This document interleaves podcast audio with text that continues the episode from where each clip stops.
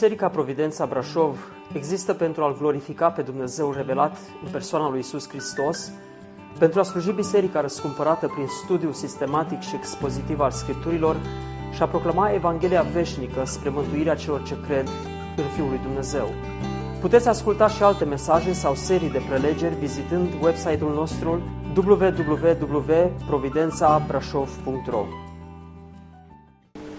Haideți uh, împreună să citim Cuvântul lui Dumnezeu uh, care se află în Cartea Faptele Apostolilor, capitolul 14.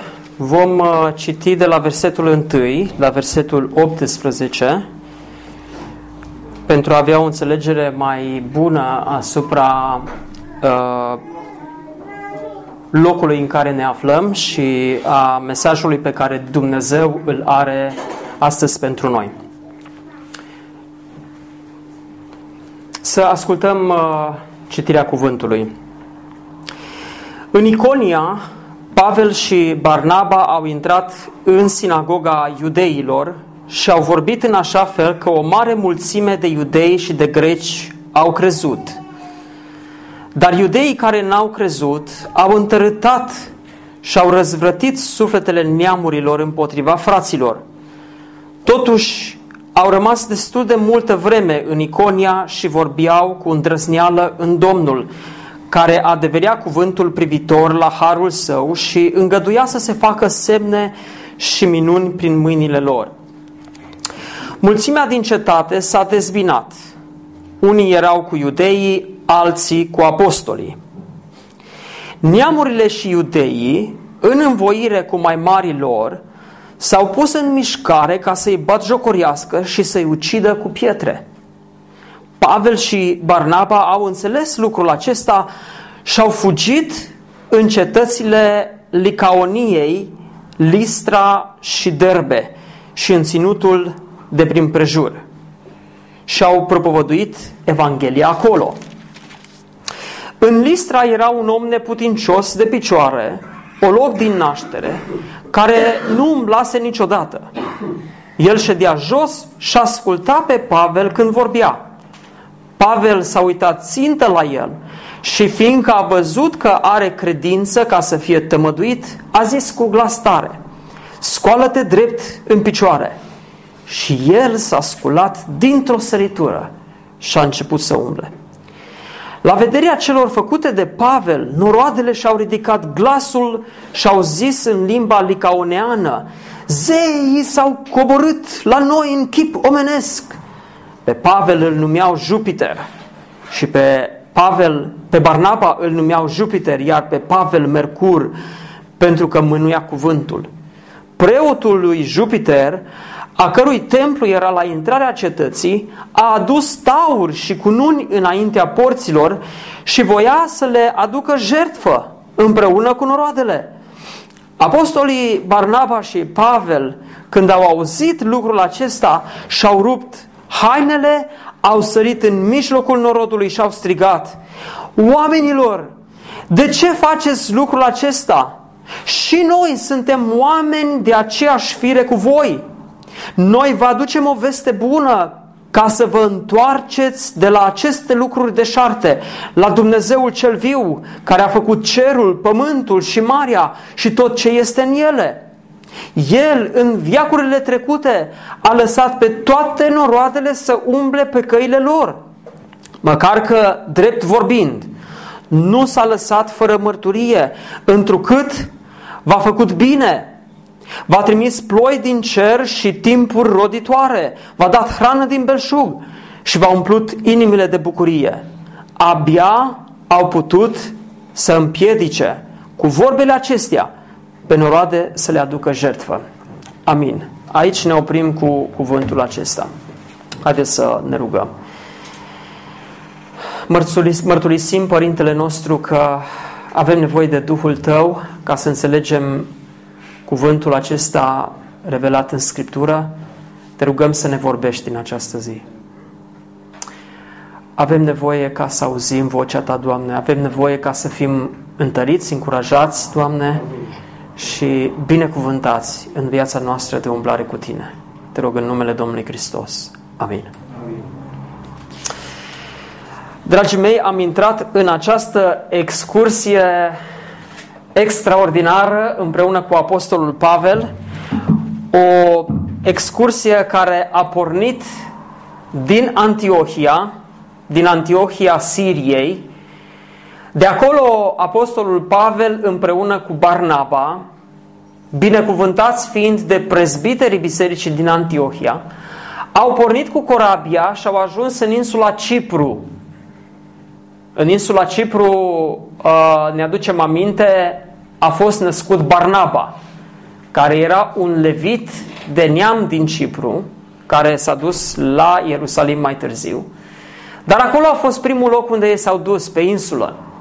Și acolo, în insula Cipru, au dat de un dregător, de dregătorul insulei, Sergius Paulus, care era un om care căuta, care cerceta, dar în căutarea lui cumva s-a rătăcit, deviat fiind de un evreu pe nume Barisus, care locuitorii din insulă l-au numit Elima, vrăjitorul. Și acolo a fost prima confruntare extraordinară pe care Pavel a avut-o cu lumea duhurilor necurate. Nici nu s-a așteptat ca primul pas pe care el îl face în lucrarea de misiune să fie unul atât de dificil. Și am ținut să menționez acest lucru pentru că astăzi ne vom întâlni în Listra cu o altă situație similară, cu o comunitate de oameni care nu știau nimic despre Dumnezeu. Din uh, insula Cipru și din Pafos, Pavel și-a continuat călătoria și a mers înspre nord, spre ținutul Turciei de astăzi și a ajuns în Antiohia Pisidiei. Acolo în Antiohia a predicat cuvântul, a început din sinagogă, l-a predicat pe Hristos. Și constatăm că acolo a început o frământare, lucrurile au, s-au mutat la o confruntare între apostoli și iudeii care n-au crezut și care au întărâtat uh, pe niște femei din aristocrație, niște femei cu cernice de vază, cu vază ne spune cuvântul, și pe fruntașii cetății. Și au stârnit o prigonire împotriva lui Pavel și Barnaba. Și ca urmare a acestei prigoniri au trebuit să fugă din hotarele Antiohiei, din uh, Pisidia și au ajuns în Iconia. Acolo ne-am uitat duminica trecută ce s-a întâmplat. Ajuns în Iconia, au intrat în sinagogă.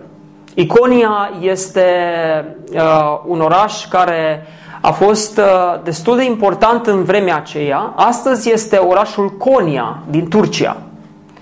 Uh, dacă aveți curiozitate să vă duceți să vă uitați pe o hartă, acest oraș există. Și acolo a intrat în sinagoga iudeilor. Și ascultați ce ne spune cuvântul acolo în versetul 1. În Iconia, Pavel și Barnaba au intrat în sinagoga iudeilor și au vorbit în așa fel că o mare mulțime de iudei și de greci au crezut. Au vorbit în așa fel că mulți dintre cei prezenți în sinagogă au crezut. Și aici m-am frământat și m-am întrebat, că și eu vreau să vorbesc în așa fel ca o mare mulțime să creadă. Oriunde m-aș afla, să, să predic ca și Pavel și Barnaba, ca mulți să creadă. Au vorbit în așa fel că mulți au crezut. Și m-am tot frământat și am zis, Doamne, cum o fi vorbit Pavel? Cum o fi vorbit Barnaba? Și poate unii au zis, uh, a vorbit uh, cu o retorică deosebită, crescuse la picioarele lui Gamaliel, a fost învățat și a învățat retorica grecească și cu o retorică extraordinară i-a uimit. Alții ar spune, tânărul acesta născut în Tarsul din Cilicia a fost un tânăr foarte inteligent, o persoană care articula foarte bine un mesaj și modul în care el vorbea întotdeauna aducea rezultate. Dar nici una din aceste presupuneri nu este adevărată. Totuși, cum o fi vorbit Apostolul Pavel?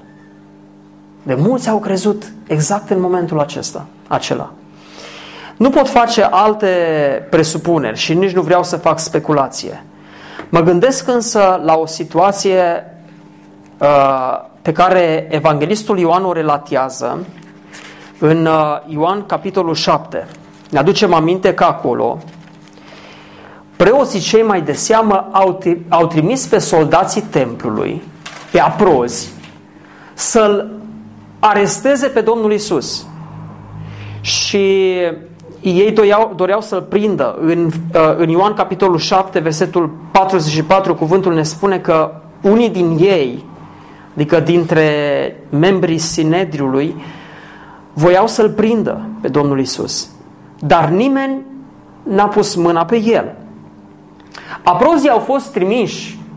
Aprozii erau soldații templului, erau evrei și soldați desemnați de Sinedriu uh, iudaic să păzească templul. Și aceștia au fost trimiți să-l prindă, să-l lege și să-l aducă. Și ascultați ce se întâmplă. Aprozii s-au întors deci la preoții cei mai de seamă și la farisei și au constatat că s-au întors fără Domnul Isus. Și au întrebat, de ce nu l-ați adus? Auziți ce spun aprozii? Aprozii au răspuns, niciodată n-a vorbit vreun om ca omul acesta. Niciodată n-a vorbit vreun om ca omul acesta. Se pare că atunci când Domnul Isus vorbea, oamenii pur și simplu erau șocați de mesaj. Orice om care trecea probabil se oprea și ascultau. Până și cărturarii și farisei care se duceau ascultau, eu cred, cu plăcere, pentru că lor le plăcea învățătura, le plăcea să afle lucruri profunde și ascultau cu plăcere. Dușmania lor era însă că, vedea că noroadele, vedeau că noroadele se duc după Isus și uneori supărați ziceau, uitați-vă, toți se duc după El. Un alt uh, loc în care auzim despre cum vorbea Domnul Isus se află în Matei, la capătul predicii de pe munte, după ce Domnul Isus a învățat noroadele.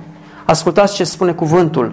Este concluzia lui Matei la discursul acela de pe munte. După ce a sfârșit Isus cuvântările acestea, noroadele au rămas uimite de învățătura lui, căci el îi învăța ca unul care avea putere. Nu cum îi învățau cărturarii lor. Deci elementul pe care îl vedem la Domnul Isus și care cu siguranță era și în mesajul lui Pavel era care? Puterea. Era o putere.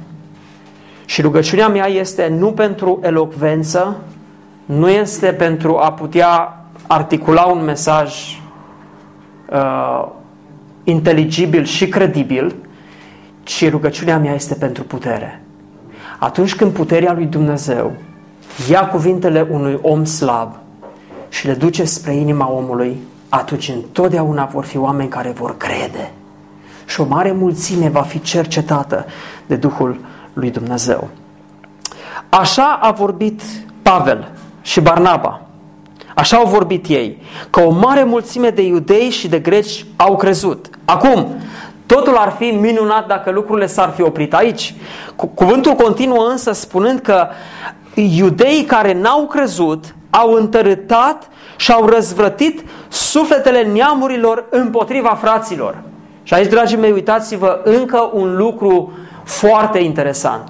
Atunci când Dumnezeu face o mare lucrare, atunci am învățat că Evanghelia când este pro, uh, propovăduită este și împotrivire. Avem și împotrivire.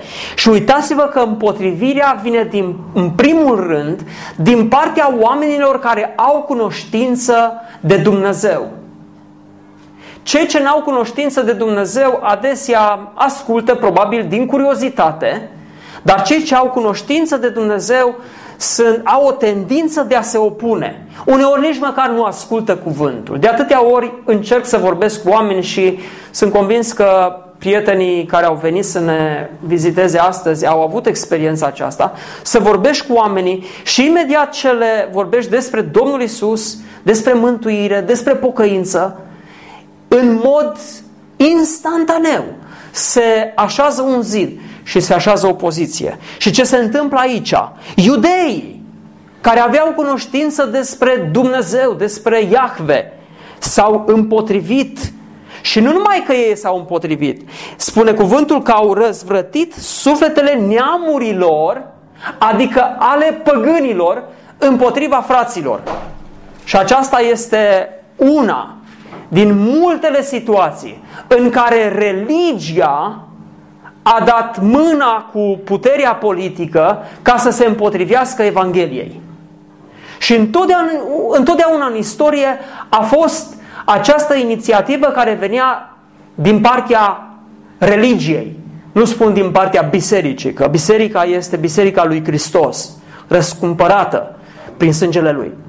Dar oamenii religioși, oamenii care adesea își spun creștini, pentru că au văzut uneori că Evanghelia este potrivită, ă, ă, este propovăduită, în ei s-a născut o împotrivire și Satan i-a folosit ca să facă pact, coaliție cu puterea seculară, cu puterea politică să oprească Evanghelia.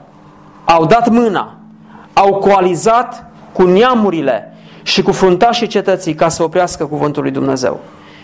Și cu toate acestea, uitați-vă ce spune cuvântul aici. Totuși, Pavel și Barnaba au rămas destul de multă vreme în Iconia și vorbeau cu îndrăzneală în Domnul și această vorbire cu îndrăzneală în Domnul era însoțită de semne și minuni care se făceau prin mâinile lor. Ce mai puteau face cei din cetate?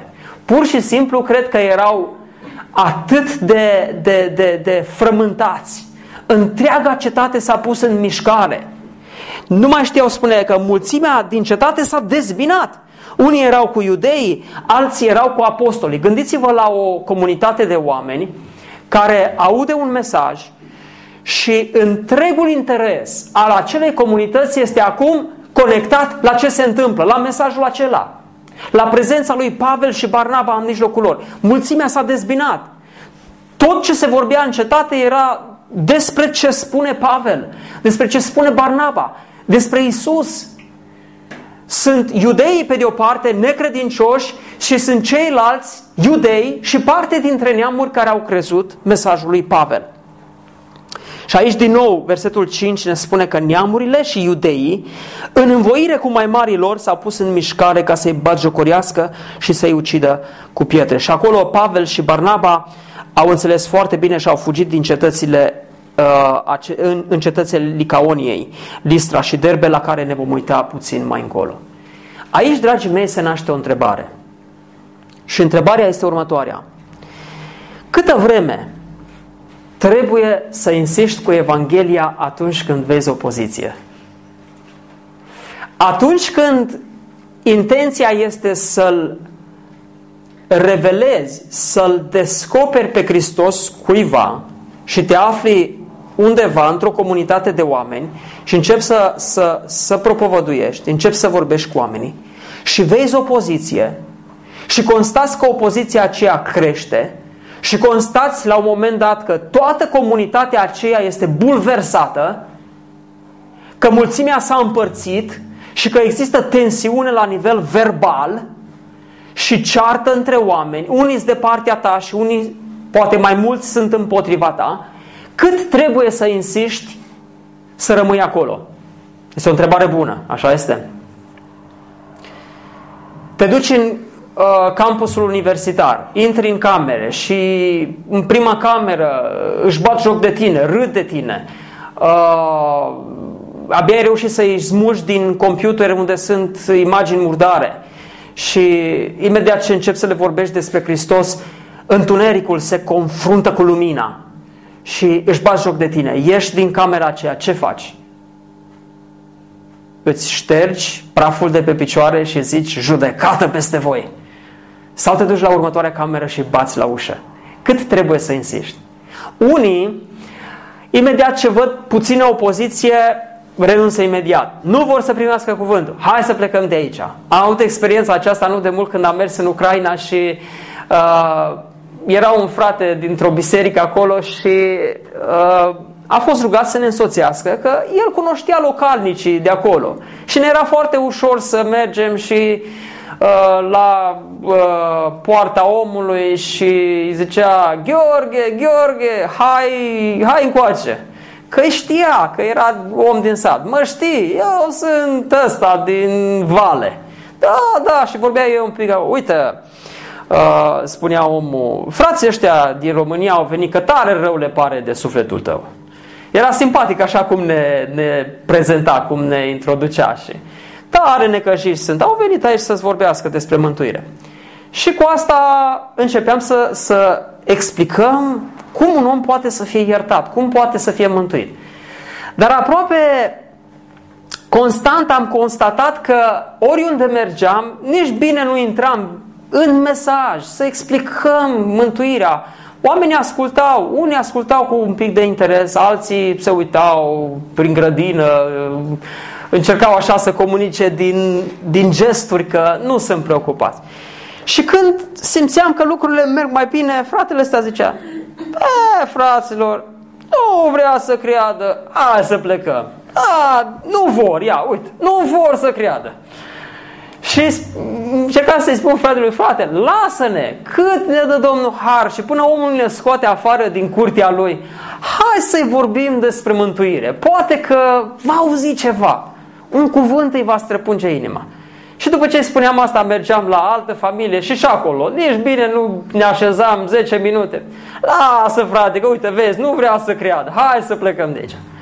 Deci, imediat ce simți așa un pic de opoziție, simți că vrei să abandonezi, că vrei să renunți. Și foarte ușor uh, abandonezi intenția de, a, de a-L predica pe Hristos. Ei, asta este o extremă. La cealaltă extremă se află cei care insistă, frate, până omul, cred că, te înjură.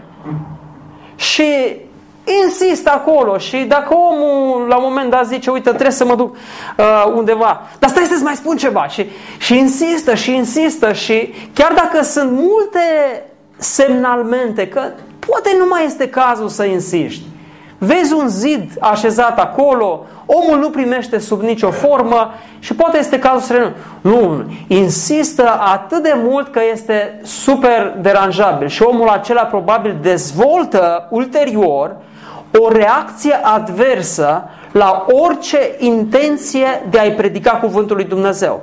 Poate data viitoare când se mai întâlnește cu cineva care vrea să-i spune ceva despre Domnul, uh, în mintea lui este, oh, alt habodnic, alt fanatic.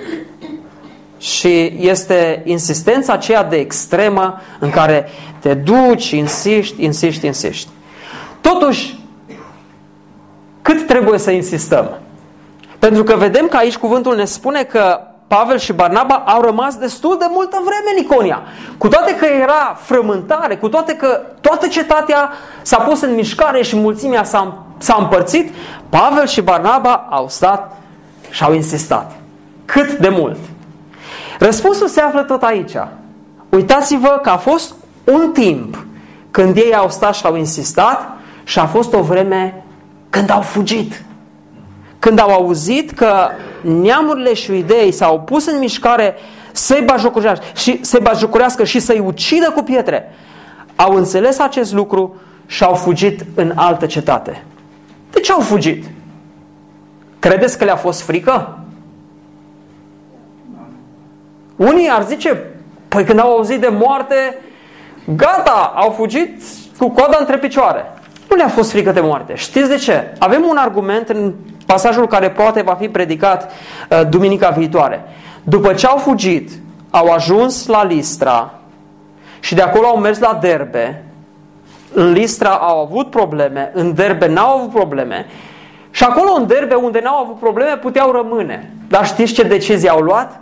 Ca din Derbe să se întoarcă la Listra, să se întoarcă în Iconia și în Antiohia Pisidiei. Unde? Exact unde viața lor a fost în pericol. Asta îmi spune că nu le-a fost frică de moarte.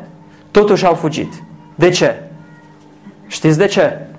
Mai bine un misionar viu decât un martir mort. Ce puteau face aici Pavel și Barnaba?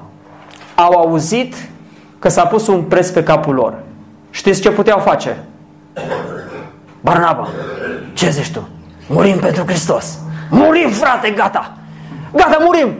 Și așa să se ambiționeze și să duceau acolo și mai predicau și ăia luau și pac, îi omorau.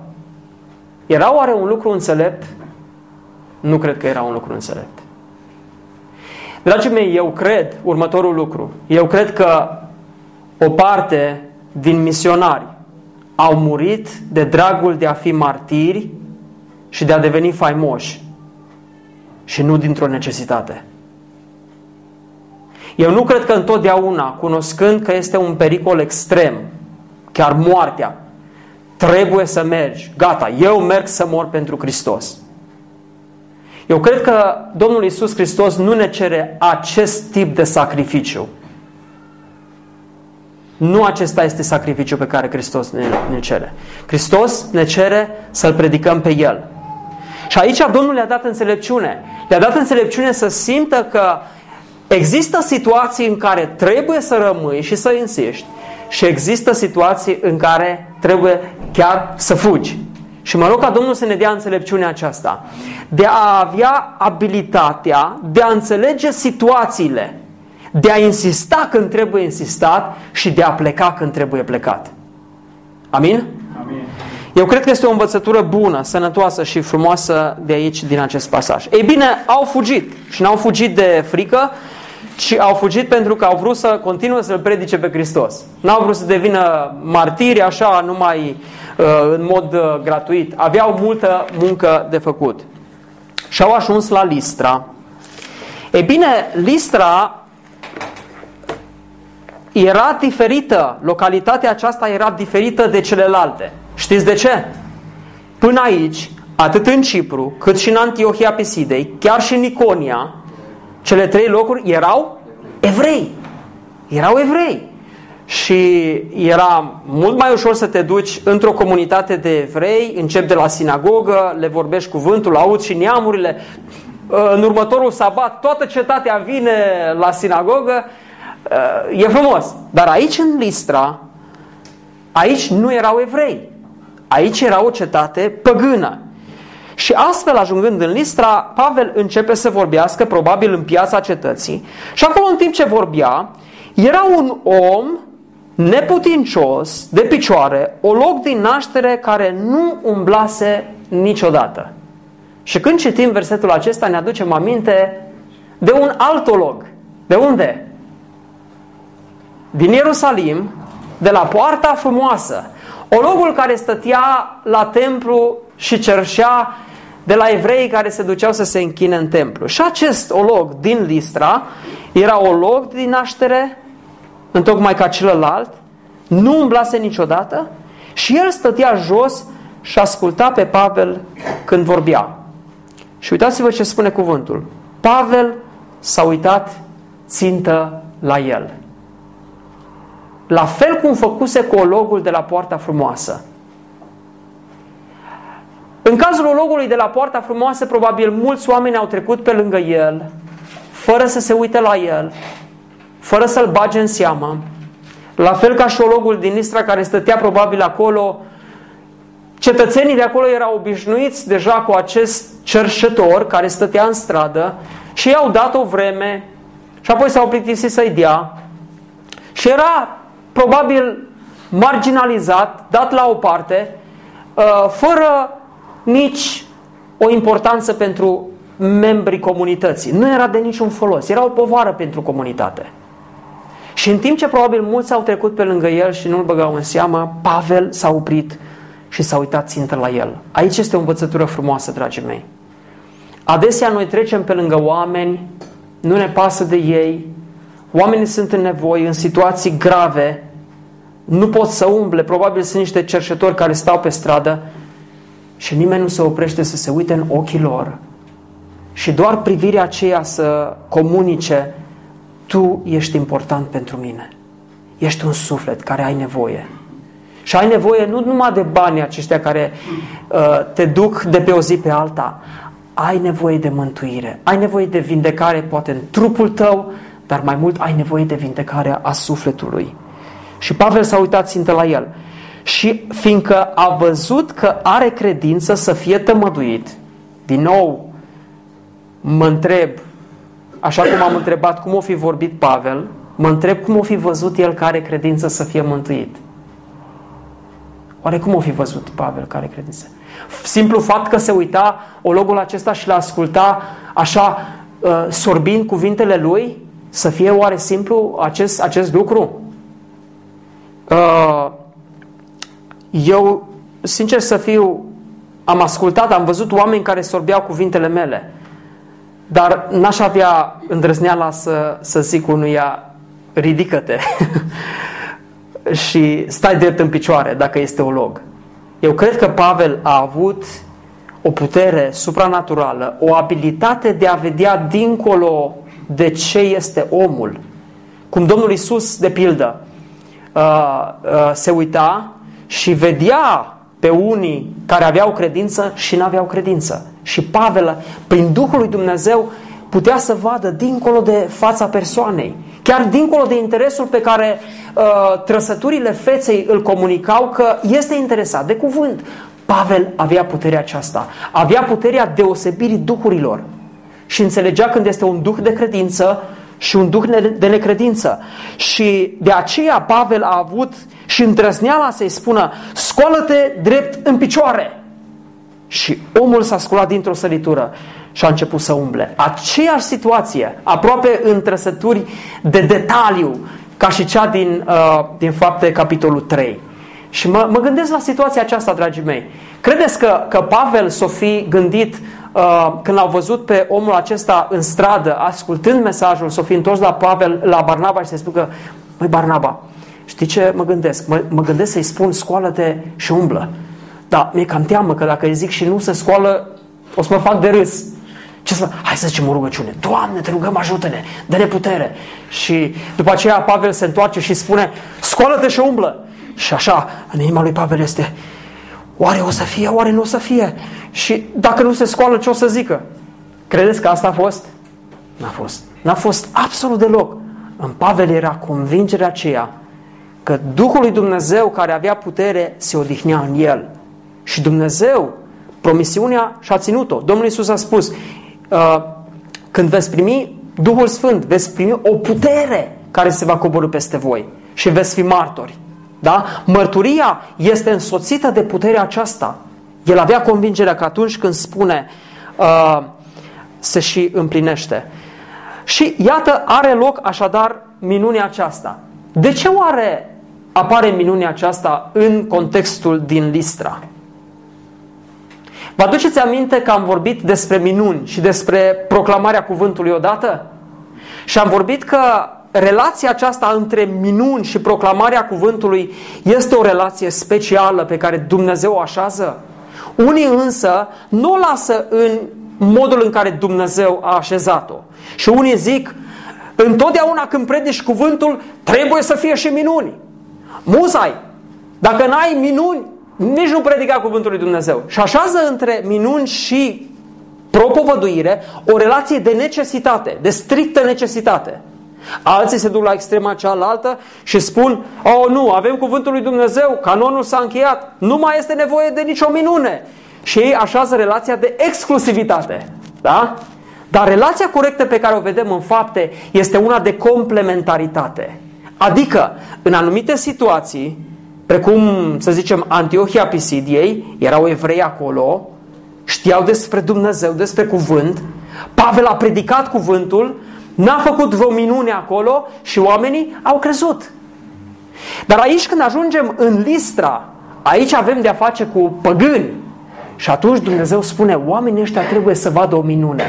Pentru că mentalitatea lor tribală este structurată în așa fel încât atunci când ei văd o minune mare, ei zic, vine de la Dumnezeu.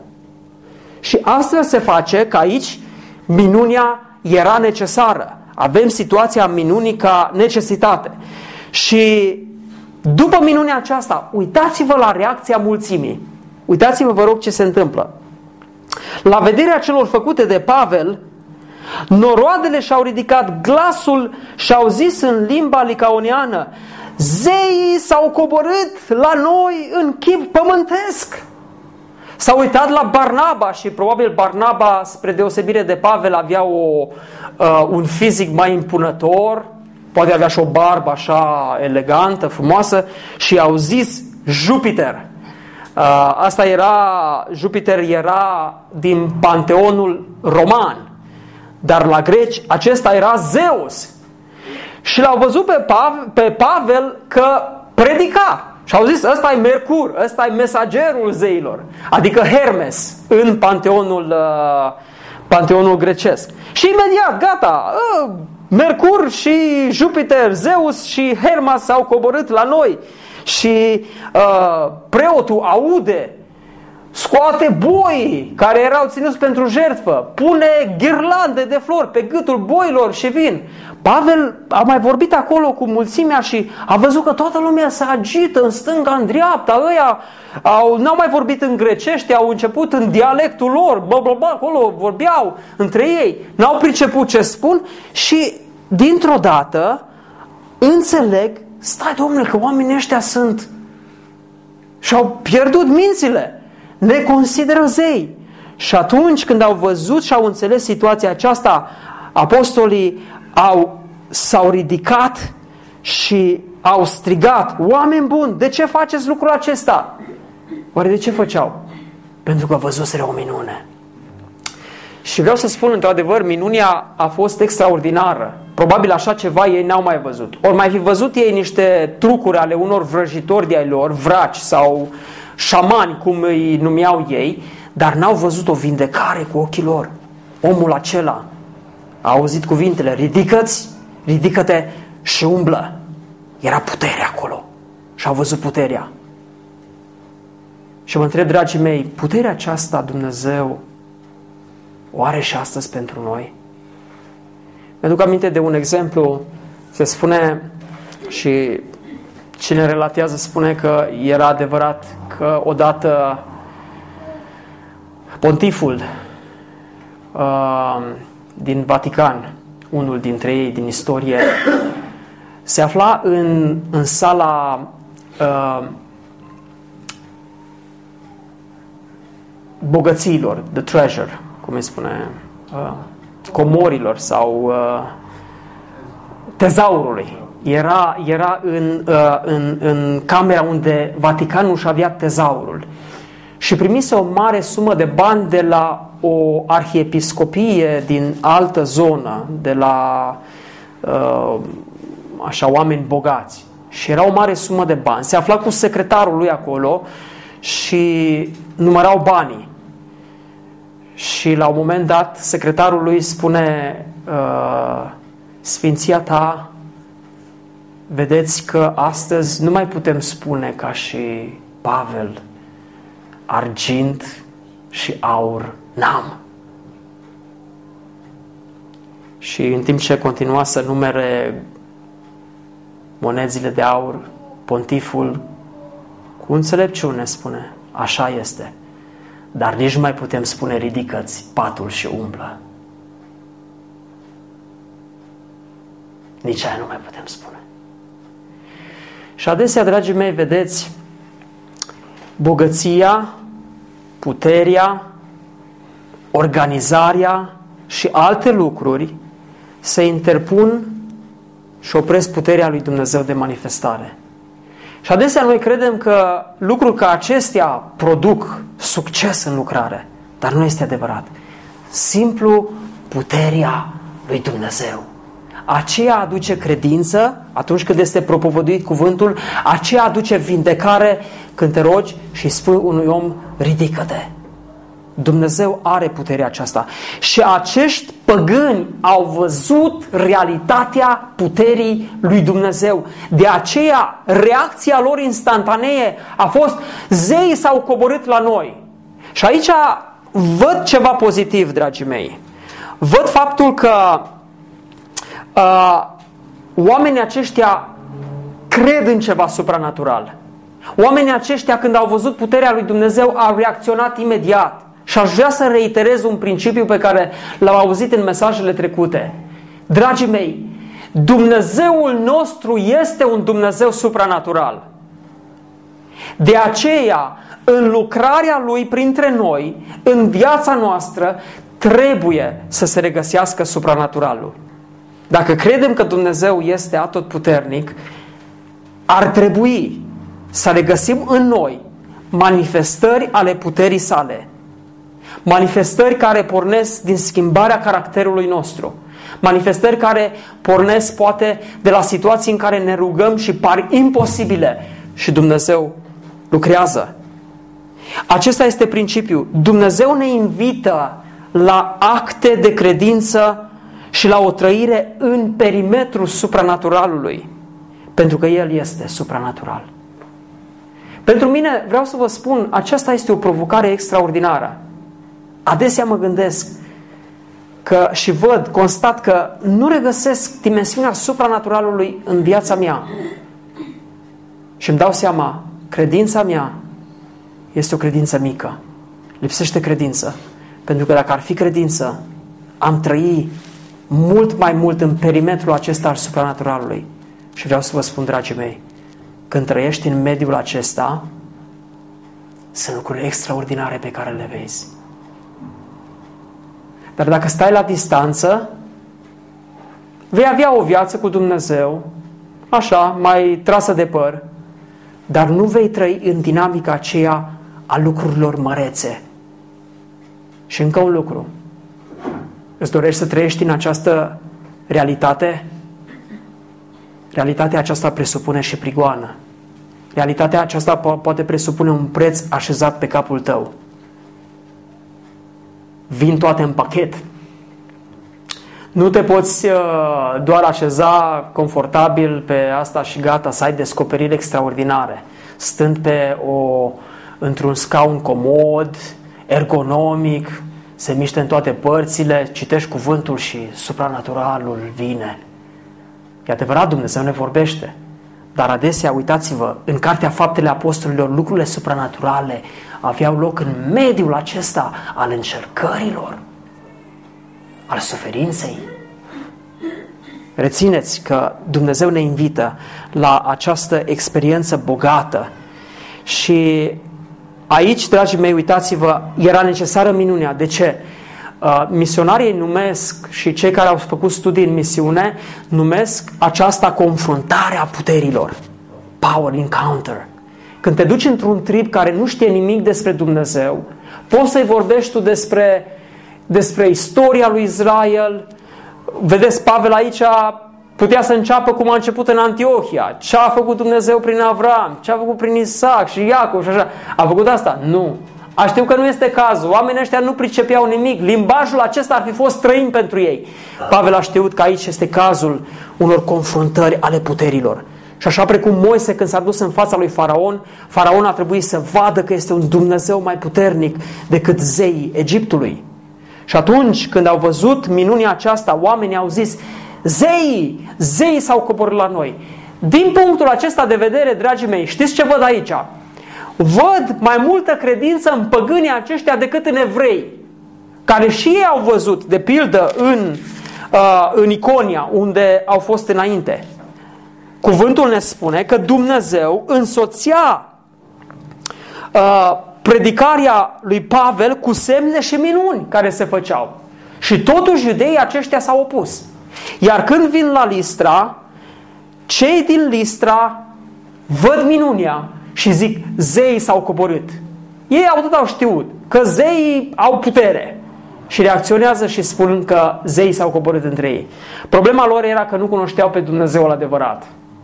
De aceea mulțimea este ușor uh, manipulabilă și se schimbă foarte ușor. Astăzi strigă, binecuvântat este cel ce vine în numele Domnului, Osana, și într-o săptămână îl pun pe cruce. Aceeași mulțime. Mulțimea de aici este mulțimea care zice Zei au venit la noi! Știți ce se întâmplă după aceea? La scurtă vreme, iudeii din Iconia și Antiohia vin acolo la Listra, provoacă mulțimile și mulțimile acestea care i-au respectat ca pe niște zei, l-au împroșcat pe Pavel cu pietre, spune versetul 19, și l-au târât la afară din cetate crezând că a murit. Aceeași mulțime. Mulțimea este ușor schimbabilă. Se schimbă de la o stare la alta. Nu are niște principii. Dar ce văd aici este, este un lucru extraordinar, dragii mei. De fapt, nu numai în situația aceasta, chiar și din cele anterioare. Uitați-vă, experiența lui Pavel și Barnaba. Se duc într-un loc, este un succes mare și după aceea, buf, prigoană.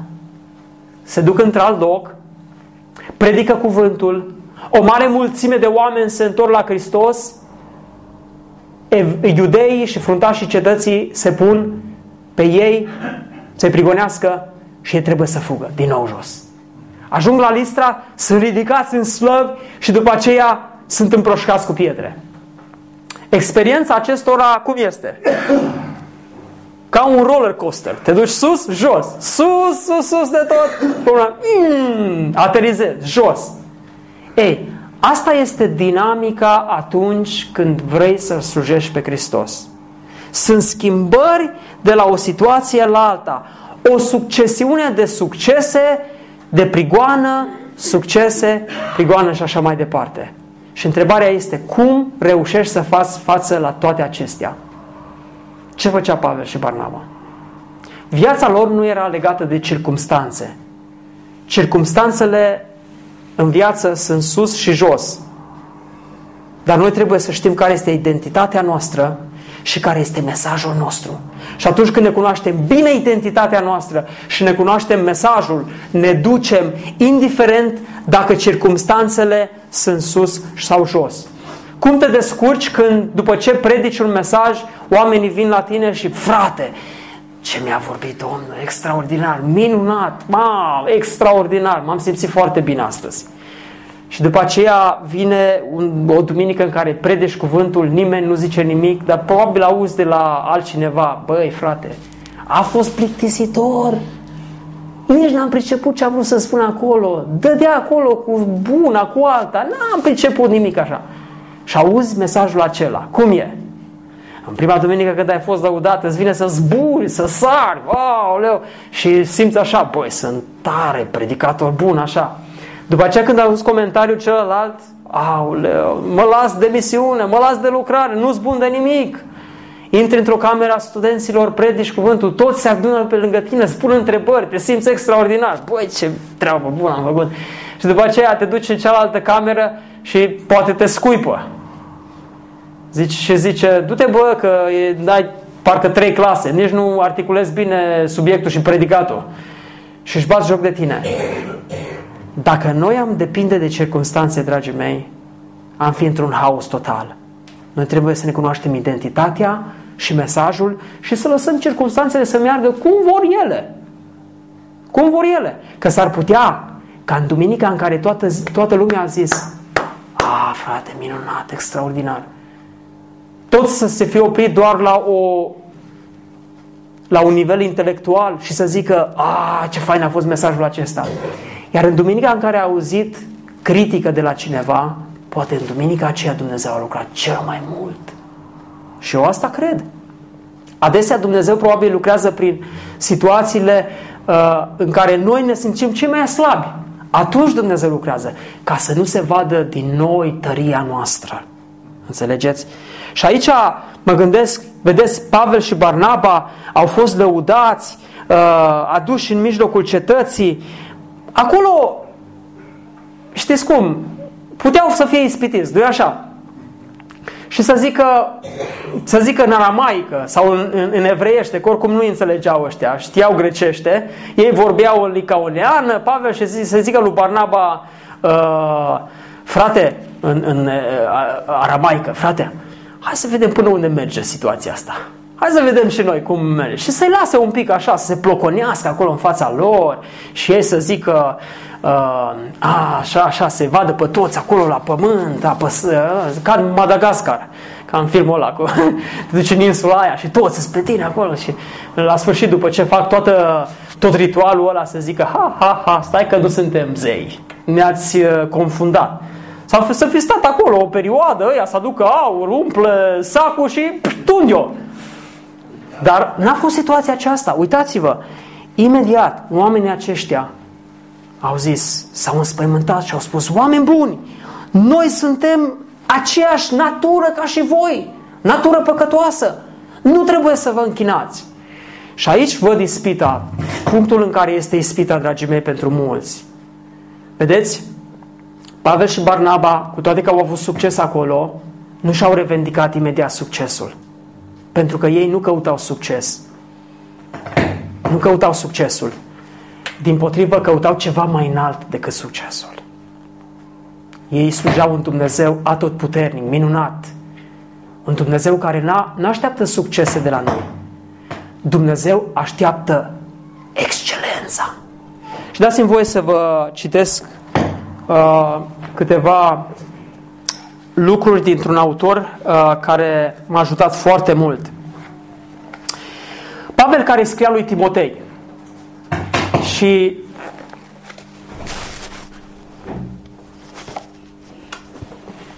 Vedeți, s-a încercat aici o improvizație care nu prea merge și data viitoare nu o mai încercăm. Pavel îi scria lui Timotei. Ajunsese aici la Listra și s-a gândit probabil oare ce anume va ieși din Listra. Oamenii ăștia s-au închinat înaintea, lui, înaintea lor ca înaintea zeilor și pe urmă i-au împroșcat cu pietre. A rămas vreun rod? Ne spune cuvântul că a rămas vreun rod? A rămas unul. Cel puțin unul. Ologul care a fost vindecat și care a fost mântuit. Dar știți care a fost al doilea? Timotei. Timotei era din Listra. Și acolo în Listra, cetate păgână, Timotei acesta a fost câștigat la credință. Și scrie mai târziu Pavel lui Timotei și vorbește despre succes. Și vorbește de fapt de ceva mai mult decât succesul. Ascultați un comentariu din uh, 2 Timotei.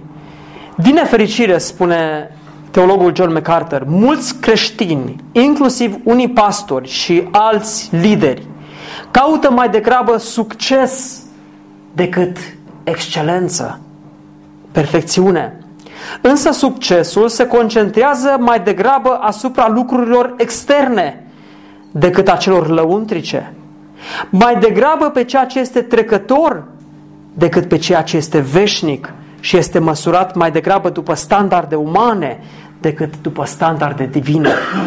Dorința de succes vine din mândrie, în timp ce dorința autentică pentru excelență, desăvârșire, vine din umilință.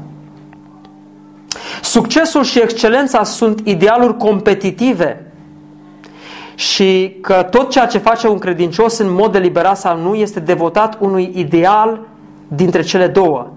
Acest fapt nu înseamnă că excelența sau desăvârșirea unui credincios exclude orice formă de succes exterior, ci înseamnă că orice succes care vine din urmărirea perfecțiunii este întâmplător. Succesul nu trebuie căutat, nici ridicat în slăvi dacă este atins. Succesul este atingerea țelurilor culturale care evidențiază importanța cuiva în ochii societății și este marcat în general de putere, prestigiu, bogăție și privilegiu. Excelența, pe de altă parte, este urmărirea celei mai înalte calități în lucrarea și efortul cuiva, fie că alții o recunosc și o aprobă, fie că acest aspect lipsește. Succesul este măsurat în raport cu alții, în timp ce excelența este măsurată după propria chemare și propriul potențial al cuiva așezat de Dumnezeu însuși în acea persoană. Succesul caută să mulțumească pe oameni. Excelența, perfecțiunea, caută să-L mulțumească pe Dumnezeu. Succesul răsplătește doar pe câțiva, în timp ce excelența este disponibilă pentru orice credincios care este gata să plătească prețul. Succesul ține de averi și reputație, în timp ce excelența ține de caracter. Succesul poate fi ieftin, obținut prin scurtături, minciună și furt. Prețul excelenței însă nu este niciodată mișorat și niciodată disponibil la un preț mai mic. Apostolul Pavel nu căuta succesul. Dacă ar fi căutat succesul, ar fi stat acolo ca cei de acolo să-i se închine, dar el căuta excelența pentru Dumnezeu, știind că este într-un trup de aceeași fire cu acelor oameni. Și astfel, în situația aceasta, când Pavel și Barnaba constată că aceștia au înțeles cu totul și cu totul greșit minunia, Ei vin și aduc un mesaj acestor oameni. Și citim acolo că au sărit în mijlocul lor și au strigat oamenilor, de ce faceți lucrul acesta? Și noi suntem oameni de aceeași fire cu voi. Noi vă aducem o veste bună. Ați înțeles total greșit. Noi vă aducem o veste bună. Ca să vă întoarceți de la aceste lucruri deșarte la Dumnezeul cel viu care a făcut cerul, pământul și marea și tot ce este în ele. Și aici, dragii mei, ne uităm la mesajul lui Pavel și cu aceasta, cu aceasta vom încheia. Ce a vrut Pavel să le comunice? În primul rând, primul lucru din mesajul lui Pavel este următorul. Trebuie să avem o perspectivă corectă a cine este omul și a cine este Dumnezeu. Dacă nu avem perspectiva aceasta corectă, atunci este o mare problemă. Și Pavel spune, oameni buni, noi suntem păcătoși ca și voi, nu suntem zei, suntem de aceeași fire ca și voi și suntem păcătoși. Dumnezeu însă este Dumnezeul cel viu care a făcut cerul, pământul și marea și tot ce este în ele. În vremurile trecute El a lăsat pe toate neamurile să umble pe căile lor. Acesta este Dumnezeul nostru. Nu zeii voștri. Este Dumnezeul care a creat totul. Și aici Pavel, în primul rând, așează o relație corectă între cine este omul și cine este Dumnezeu. Vreau să vă spun, dragii mei, că diavolul se străduiește foarte mult ca să sucească mintea omului și să nu, omul să nu înțeleagă care este poziția corectă a omului și care este poziția lui Dumnezeu. Întotdeauna noi oameni încercăm să ne dăm importanță mai mare, valoare mai mare decât avem, încercăm să revendicăm uh, succese, încercăm să ne dăm importanță și oamenii au ajuns să spună că omul este măsura tuturor lucrurilor. Observați că atunci când omul zice că el este măsura tuturor lucrurilor, poziția lui Dumnezeu este diminuată. Dumnezeu este dat la o parte și din societate, și din familie, și din relațiile noastre, și din structuri politice. Pentru că omul, omul, omul este măsura tuturor lucrurilor. Și adesea lucrul acesta, uh, situația aceasta se reflectă chiar și în, în viața bisericii. Omul este important. Uh, ce ne place? Ne place stilul ăsta, ne place... Noi suntem importanți. Ne facem biserică după cum ne place nouă. Ori, dragii mei, noi trebuie să lăsăm pe Dumnezeu să-și formeze și să-și conducă biserica. El este suveran. Și în ce mă privește și consider că acest lucru este împărtășit și de biserica noastră, noi credem în suveranitatea absolută a lui Dumnezeu. Dumnezeu este suveran peste toate lucrurile. Noi oamenii avem nevoie de El. În orice lucru Dumnezeu trebuie să vină în viața noastră, să ne abiliteze, să ne mântuiască, să ne dea putere să trăim viața pentru El. Deci, primul lucru, trebuie să avem o perspectivă corectă asupra omului și o perspectivă corectă asupra lui Dumnezeu. În al doilea rând, ce spune Pavel? În al doilea rând, Pavel spune că Dumnezeu nu s-a lăsat fără mărturie. Zice în versetul 17, măcar că, drept vorbind, nu s-a lăsat fără mărturie, întrucât v-a făcut bine, v-a trimis ploi din cer și timpuri roditoare, v-a dat hrană din belșug și v-a adus și v-a umplut inimile de bucurie. Acesta este al doilea lucru pe care Pavel vrea să-l comunice în mesaj. Dumnezeu vorbește. Dumnezeu nu se lasă fără mărturie. Și ceea ce vedem practic aici, în ce le spune uh, Pavel, este de fapt Mărturia pe care Dumnezeu o dă în natură. Nu este în mod necesar să ai Biblia în mână sau să cunoști cum Dumnezeu ne mântuiește prin Hristos. Este suficient să te duci, să te uiți în jurul tău și să-ți dai seama că în spatele creației, în spatele naturii, în spatele tuturor lucrurilor este Dumnezeu. Dumnezeu se descoperă prin această revelație generală, spun teologii. Avem parte de această revelație generală. Și această descoperire a lui Dumnezeu, dragii mei, este suficientă ca să ne uităm la Dumnezeu și să credem că El există. Să ne uităm la Dumnezeu și să credem că El judecă și că El este un Dumnezeu drept. Și să ne uităm și să vedem că această revelație a lui Dumnezeu generală, inclusiv prin conștiința așezată în noi, ne condamnă. Această revelație generală însă se oprește aici. Ne descopere pe Dumnezeu și ne arată că noi suntem condamnați. De aceea este necesară un alt tip de descoperire. Este necesară o altă revelație și aceasta este revelația specială. Este revelația în Isus Hristos. Și despre aceasta Pavel a avut intenția să continue, însă oamenii aceia erau pur și simplu bulversați și abia au putut, spune cuvântul, ca să oprească să nu se închine înaintea lor. Acesta este al doilea lucru. Deci primul lucru este că trebuie să avem o perspectivă corectă asupra omului și asupra lui Dumnezeu. Al doilea este că Dumnezeu nu s-a lăsat fără mărturie, s-a descoperit în natură, în revelația generală și apoi s-a descoperit în Isus Hristos, în revelația specială. Și al treilea lucru, mărturia aceasta. Și folosesc titlul unei cărți a lui Josh McDowell, mărturia aceasta cere un verdict. Cere un verdict. Și știți care este verdictul? Atunci când ești în prezența lui Dumnezeu și Dumnezeu îți arată cine ești tu și cine este El, și El aduce mărturie în lucrurile din prejur și în viața ta și apoi ți-l descoperă pe Hristos, Dumnezeu așteaptă un pas din partea ta. Și iată care este pasul.